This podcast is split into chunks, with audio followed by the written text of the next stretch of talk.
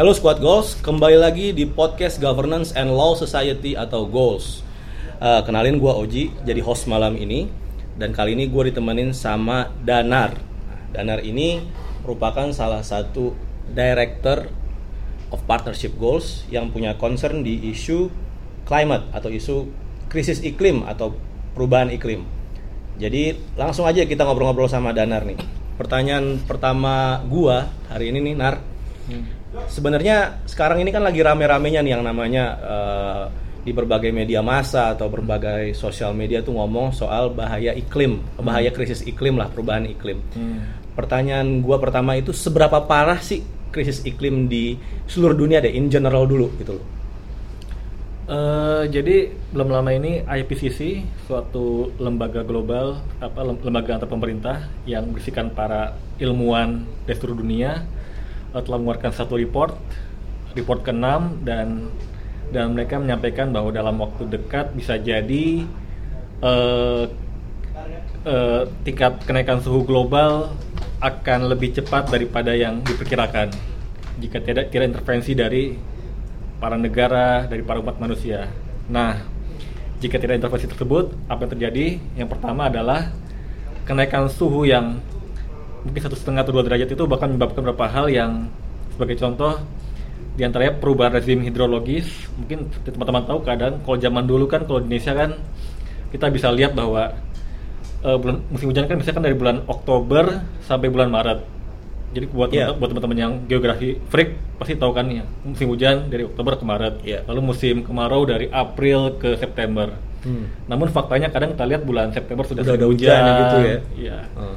Jadi dampaknya apa ya tadi misalnya ada, di ada yang kebanjiran, di sisi lain juga ada sisi dunia yang kekeringan dan dan dan itu itu suatu dampak yang mungkin yang bisa kita lihat secara nyata. Kemudian mungkin ada beberapa hal lainnya yang menurut menurut menurut para peneliti sangat mengkhawatirkan. Yang pertama khususnya buat negara- negara-negara kepulauan seperti Indonesia Hmm. mengingat kita memiliki garis pantai sepanjang 81.000 km di mana jika terjadi kenaikan suhu global maka itu akan menyebabkan es di kutub mencair Oke. sehingga menyebabkan kenaikan permukaan air laut sehingga akibatnya apa daerah pesisir bakal bakal mengalami tenggelam Oke. Jadi- Karena, karena kenaikan air lautnya itu ya. betul Oke.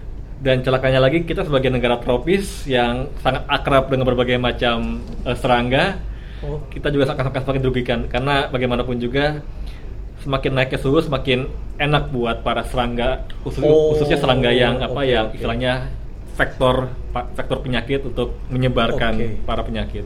Jadi jadi memang ternyata kalau kalau berbicara ya general ya mungkin ada pencairan di kutub utara gitu ya yang berdampak tentunya Indonesia sebagai negara kepulauan. Hmm. Nah, pertanyaan gua sekarang kalau di Indonesia itu ya itu udah separah apa sih krisis iklim ini gitu loh. Apakah memang sudah terjadi misalnya kayak tadi eh, yang lo bilang itu sudah ada kenaikan permukaan air laut ya kan? Memang sih kalau misal dari kacamata awam gue melihat bahwa ada banyak fenomena kayak eh, di Jakarta Utara itu air laut lebih tinggi daripada perumahan gitu loh. Tapi seberapa parah sih? Atau itu cuma kayak ya by case aja? Itu mungkin karena di eh, Jakarta Utara aja karena tanahnya turun tapi atau atau bagaimana? Eh, gue pribadi belum pernah baca riset secara ini ya riset secara secara menyeluruh ya soal spesifik Indonesia ya tapi intinya sudah berapa pulau, beberapa daerah yang mengalami apa yang tadinya anggaplah yang tadinya jarak dari dari rumah penduduk ke pantai mungkin ke laut mungkin ke meter tiba-tiba laut Oh. dari dari depan congornya. oh gitu ya Jadi itu jadi di beberapa tempat di Indonesia. Oh, dan itu eh, apa ya, sudah pasti eh, akibat pemanasan global ini atau perubahan iklim? Dapat dipastikan sebab bagaimanapun juga naiknya permukaan air laut eh, dan tadi disebabkan oleh mencairnya es dan dan mungkin ada juga sih faktor seperti abrasi. Oh iya, Jadi oke. kita tidak bisa. Jadi memang perlu penelitiannya lebih Iya. atau lebih ya mungkin istilah sederhananya bisa jadi itu disebabkan oleh multifaktor, Hmm. tetapi jelas bahwa perubahan iklim itu megang eh, peranan yang besar terhadap ya kayak tadi permukaan air laut tersebut ya kenaikannya ya. hmm. Ngeri juga ya. Nah, terus tadi eh, mungkin kalau di Indonesia ini mulai kelihatan juga ya apa adanya movement-movement yang Hmm. mulai aware sama isu-isu Hmm. perubahan iklim ini gitu. Hmm. Tapi yang pengen gue tanyakan juga Hmm. kalau gue sebagai millennials lah, asik, Hmm. millennials di ujung. gue menyadari bahwa movement ini juga dimotori oleh salah satu anak muda Hmm.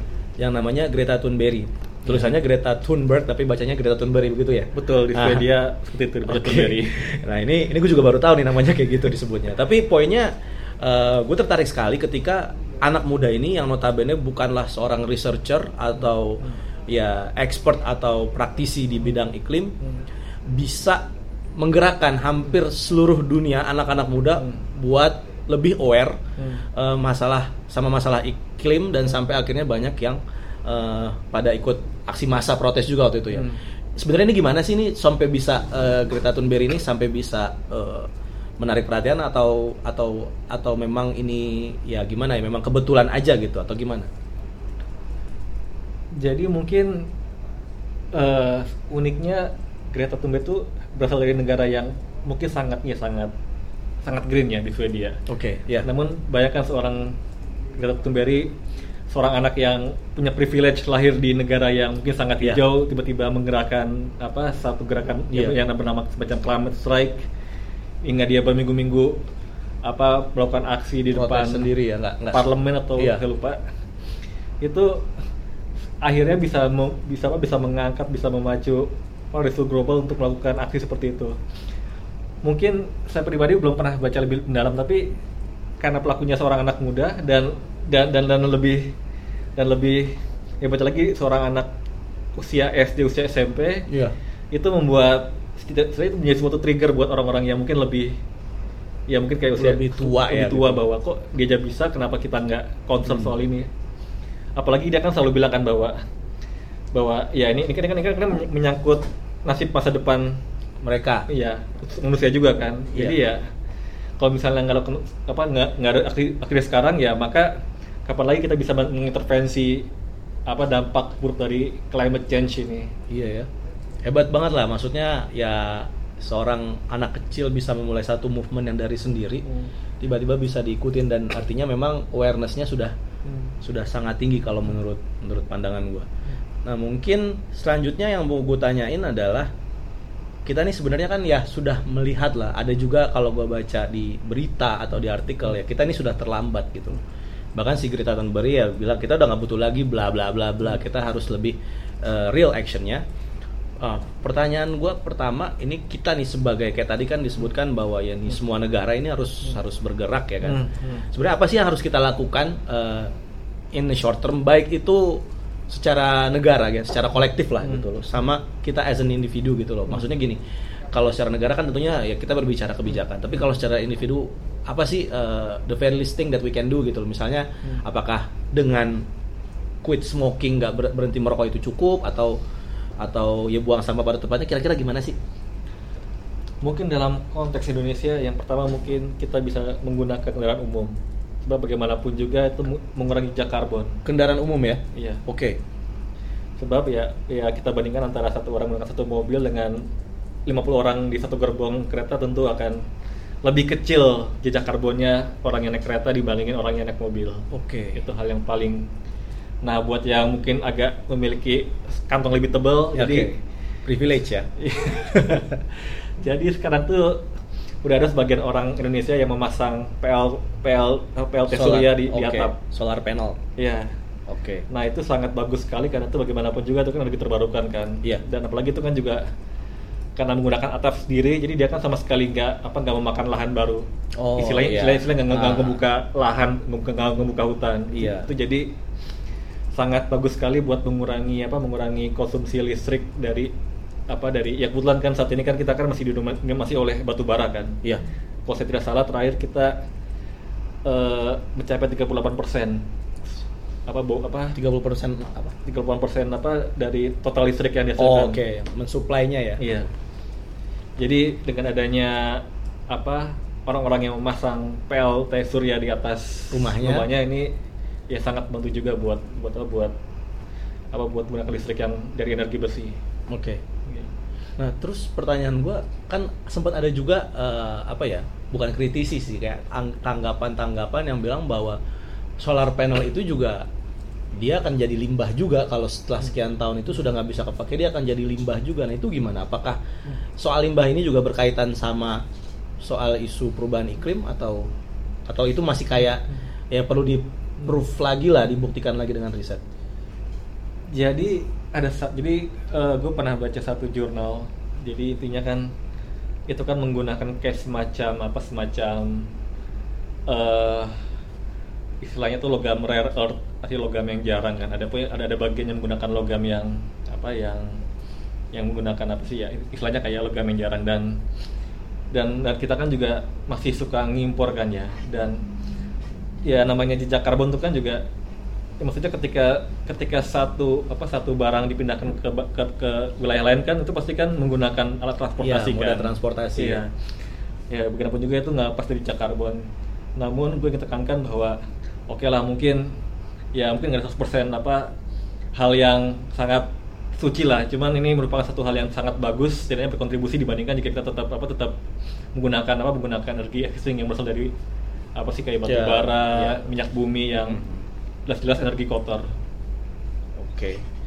Jadi memang menarik ya so- squad goals kalau kita lihat bahwa ternyata di Indonesia ini bahkan di seluruh dunia memang krisis iklim atau perubahan iklim ini sudah nyata banget depan muka kita gitu loh. Kalau tadi istilahnya Bang Dan kecongor kita. Jadi di episode ini kita agak serius karena memang ini adalah isu yang sangat penting buat diadres.